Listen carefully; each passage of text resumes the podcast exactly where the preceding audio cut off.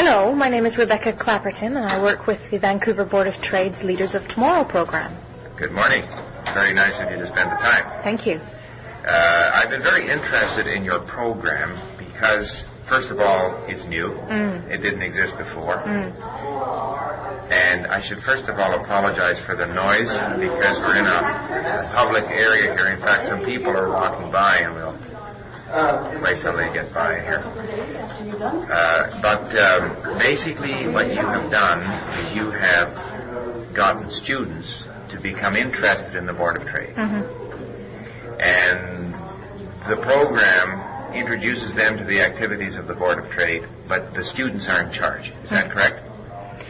With uh, it is a very student-driven program. Yes, Okay. that's correct. With tempered with business advice and expertise. I see. Student driven. So, in fact, how do they drive the program? They drive the program by being a part of the development of the program. It's, it's a program which services their development. So they are responsible for evaluating the program to see that it meets the objectives that they hope to accomplish. And what are their objectives?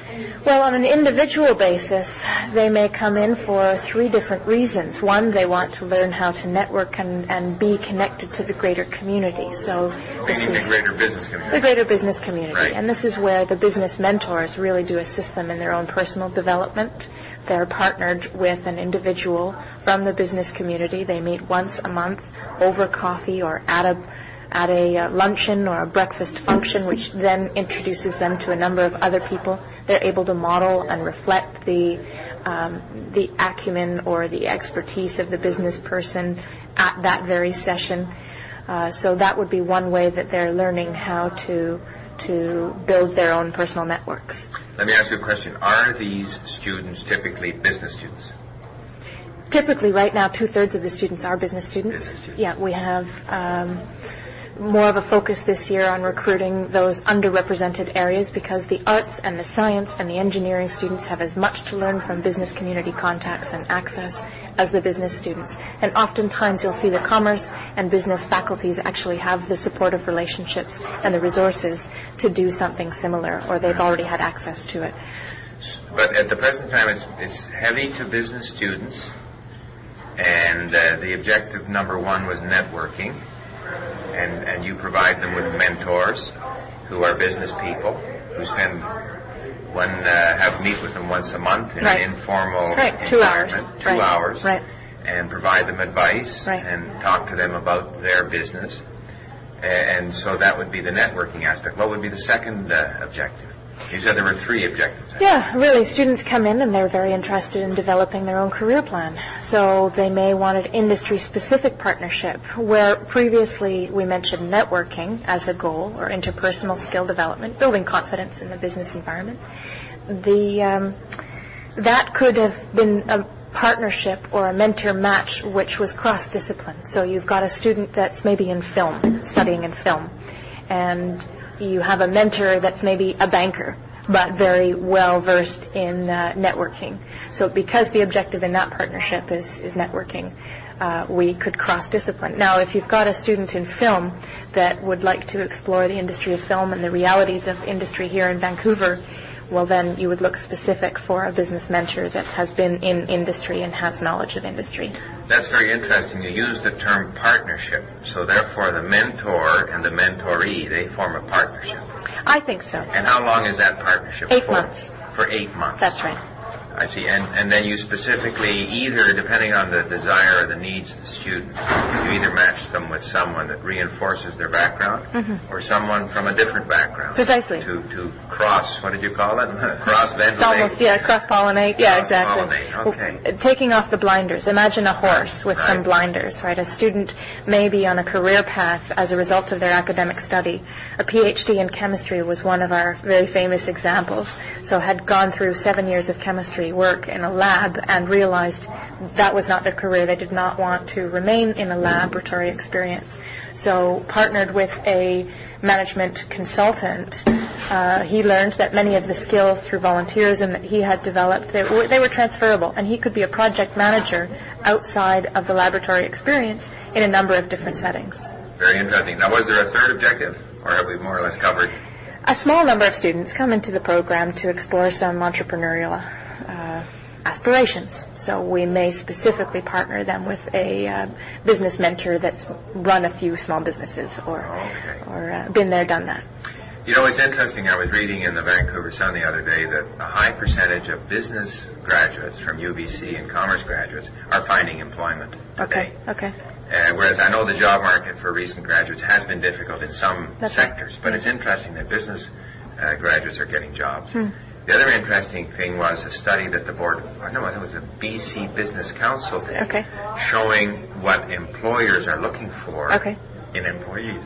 And number one was the ability to communicate. Okay. Absolutely. And I, I think this relates to, to your experience here. I Yeah. guess some of these students who might have an ap- academic background Right. need to learn how to communicate with business people. Absolutely.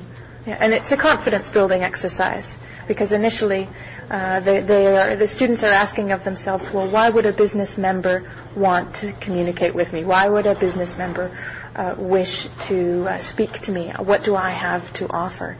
And so there's a, there's a personal learning exercise in coming to know what value you bring to the conversation and what you bring to that, that exchange through a networking environment. Are some of the students, I mean, in a university environment, people tend to be a little bit cynical often Sure. about the business community. Absolutely it is, yeah. They're radical, they're You bet. the barricades, fighting Part of the exercise, whatever. yeah. And so then they come here, Yeah. and, and what, what sort of, do some of them Yeah. come in with a bit of an attitude? You bet, you bet.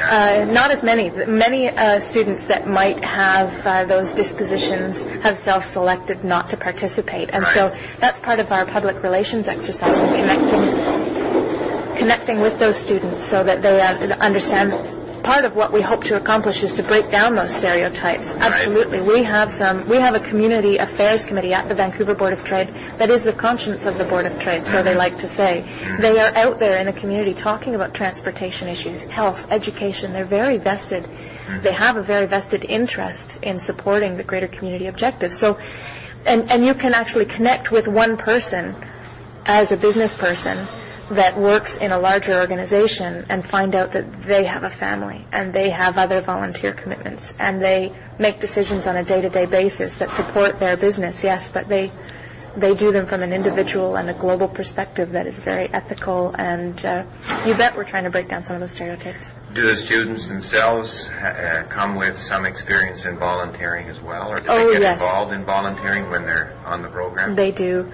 Volunteering is very important to us. We we believe that there's a there's a very positive type of learning that happens when you offer your service to the greater community. So. Uh, many of the students ha- already, they've taken the initiative to apply for the program. So many of them have also taken the initiative to volunteer through their careers. But we also see this as an opportunity to begin building that volunteer experience because oftentimes employers will look at your volunteer experience just as heavily as they'll look at your previous work experience.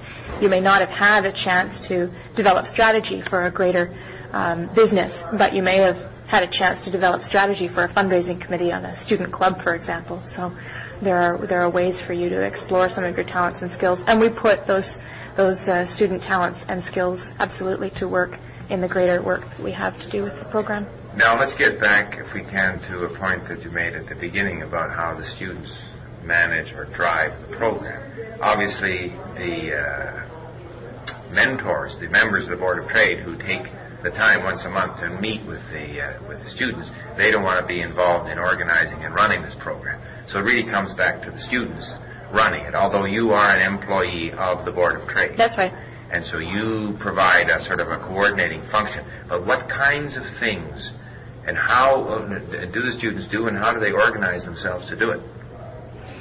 Just like any other campus club, uh, the students develop objectives and goals. So, for example, they would like to increase the profile of the program. Let's take a look at media relations and let's develop a plan for how to receive exposure through the greater media.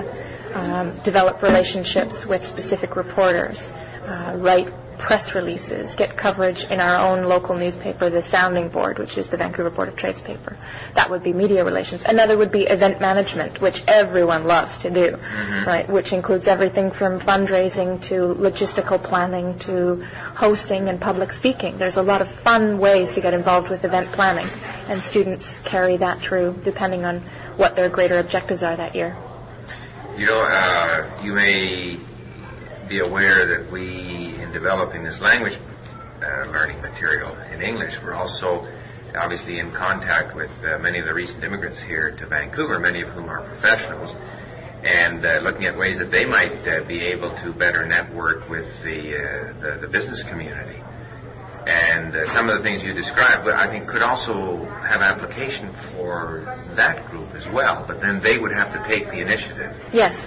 To organize, to uh, perhaps in committee decide on events that they wanted to have, perhaps publicize the fact that, that they are here, they do exist. Yeah, they absolutely. want to uh, connect with the broader uh, community. And um, yeah, I see some real parallels there. I guess it would be a matter of. Um, of getting some keeners. Like, how important is it? Like, obviously, you cannot pull these students if they aren't coming with you. Uh, so there have to be some very motivated people in, in the student group. Is that the case? Do you have some very keen people, or are you having to kind of orchestrate this thing for them? No, when I say student driven, I do mean that I have the pleasure to work with people that are personally very driven to develop their career paths, to develop their own skills, and they do so by committing themselves to greater community initiatives. So we've had the fortune to involve them in, in our activities, or they, they see benefit in their personal commitment. So um, they see benefit in one, developing their network through the work that they're doing. Two, having some practical experiences to apply to their resume. Um, and it, it just grows and builds from there. I know that uh, you've indicated a willingness to spend some time with, uh, you know, if we do get a group of uh, these recent professional Right. immigrants who want to uh, uh, develop a similar program, Right. that you would uh, be willing to provide some advice. Right. Uh, Darcy Rezac, who is the managing director, has also uh, indicated uh, that he would support uh, such an effort and, and make some uh, uh, special memberships available to some of these uh, some of these uh, immigrant professionals. Uh, obviously, a big obstacle is language. Okay. Because all of the students, of course, most of them would be native speakers of English. Absolutely, yeah. Uh, even if they even if they were uh, immigrants themselves, they'd been in the school system for ten years or, or Or whatever, so, yeah. or so, yeah. So therefore, that would be one of the obstacles. Uh, hopefully, though, if our uh, if our group can improve their English skills, then uh, they could uh, organize uh, something similar, tailored to their specific needs. And some of the things you said are quite interesting. For example. Uh, someone with an IT background might be uh, partnered with someone in a totally unrelated uh, background, which would help perhaps broaden their perspective. Absolutely. One question, of course, is, is how does one best recruit the mentors? Because obviously you have to find people that are going to spend the time. Because, oh, and maybe I should ask this question: What is the commitment from the mentor? He has to spend, a, he or she has to spend the two hours a month. Is there anything beyond that, or is it just the two hours a month of time? Right now, that's the basics. Right. That's the basics. And what is the motivation on the part of the mentor? Why are they willing to do this? Well, you're a business person. Uh, you've run several successful companies. You're an entrepreneur. From your perspective, what would attract you to participating in this program? I guess uh, that's a good question for you to turn the, turn the tables on me. I think there's always the sort of uh, human interest uh, thing to meet someone. I mean, if I were as a business person to meet whether a recent immigrant or a young student to see what their perspective on life is, you know, it's always uh, it's broadening and, and, and interesting from a human interest point of view. Uh, second of all, uh, you never know. You might find someone there that uh, could be helpful to your business. It's a, a, a, I would say a way without any commitment that you can meet people. And the third thing I think is if you think genuinely that uh, you're helping someone, then that's always gratifying to feel that you're doing something to help someone else. So I mean, just right off the bat, I can think of three reasons Exactly. that would, uh, would uh, interest me to do something. And those yeah. those three reasons are, are really key to our our recruitment exercise. I think that the period of transition, whether you're working with recent immigrants or whether you're working with recent graduates, transition is a very exciting time to assist people through uh, and to have the greatest impact on their personal development. So how do you recruit mentors then?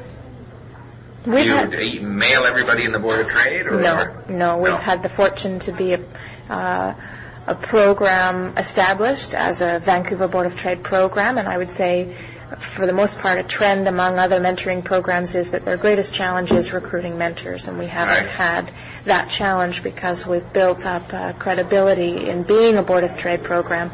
We uh, have the fortune to develop relationships with business members.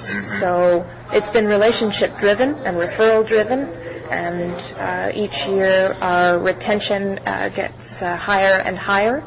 Uh, and certainly word of mouth has been uh, fabulous for us. Now, it's very important then that the, uh, I don't know if the term is mentorees, but the students then Mentee. perform, mentee, that they perform well. In other words, if you have a lot of students who are, to use the word, duds, in other words, they're not interested, they're not interesting, they're not, uh, they don't, because to some extent they have to give something Yeah. to the mentor. Right. Uh, and and so, uh, you know, what is normally, what is expected of the mentee, of the student? What, do you give them some advice on how to make this partnership, as you call it, successful? Well, we hope that they, at the very beginning of the year, can articulate what they wish to get out of the program. That way, both student and mentor can evaluate to see whether they've achieved those established goals as a as a partnership. Uh, I guess it's important too that the student not have the approach that uh, that somehow he's going to get a job out of this because it's, it's very much not that way. It's, it's not the it's not the objective of the Right. program. And so the, I guess in terms of the uh, the recent immigrants, I guess the big thing is to make sure that their English, those that we do select for the program, that their English skills are up to the mark. Mm-hmm. Mm-hmm. Otherwise, there could be some uh, frustration or dissatisfaction, disappointment on the part of the mentor. Have you? Let me ask this: Have you had some comments from mentors where they have not been happy with their mentee? And if so, what are some of the criticisms? I think that happens in any uh, interpersonal development program. Uh, evaluation is key to your continuous improvement. So you will find that in our first year, we're headed into our fourth year now, and in our first year of of programming, um, the selection process for students wasn't as honed as it might be now, nor was the demand for the program. So now we have a greater number of students to pull from or to select from, whereas initially in building the program, uh, it was it was almost uh, an, uh, each applicant that came forward was accepted into the program. But what, just perhaps this could be our final point. What are the things to watch for? What kind of people make poor mentees? What kinds of problems would, would be, you know, would impact on the, the reaction of the mentors? expectation levels of what is what the program will deliver and certainly commitment level to what they can accomplish Mhm. or commitment level to their personal goals hmm um, their personal goals need to be within what we promise Right. and if if they wish to meet uh, the most senior level people within the business community, we can't promise that to each and every individual sure, in our yeah. program. So we need to bring it back to the individual uh, goals of the student, uh, but within our, our global programming, and and then support them through that. And then they need to have the personal initiative to make it happen because we will not um, monitor to the point or provide specific support. You need to know how to tap into the insight of your mentor and you need to um, volunteer to build your networks. So therefore, the, it's very important that the mentee, the student, or if it's a recent immigrant, be interested in the mentor. You can't go there with the attitude as, here I am, you know, do something for me. Uh, it has to be one of, I'm, an, I'm a person, you're a person, here's what I, my background, what is your background, what are your interests? And there has to be a two-way level of communication there. Two way is quite key. I think it's been interesting for us to note that mentors learn as much from the program as the students do. Um, but both both members do need to be committed to the relationship, which means that we as a program need to facilitate proper fit and rapport building, and if the fit isn't there very early on, we need to reestablish a new relationship. Okay, well, you know, we've covered a lot of ground. Yeah. I think it's been very, very interesting, and I thank you very much for taking the time. Thanks very much. Well, I hope you enjoyed today's podcast. And again, I just want to remind you all to come visit us at EnglishLink.com to take advantage of our unique study tools.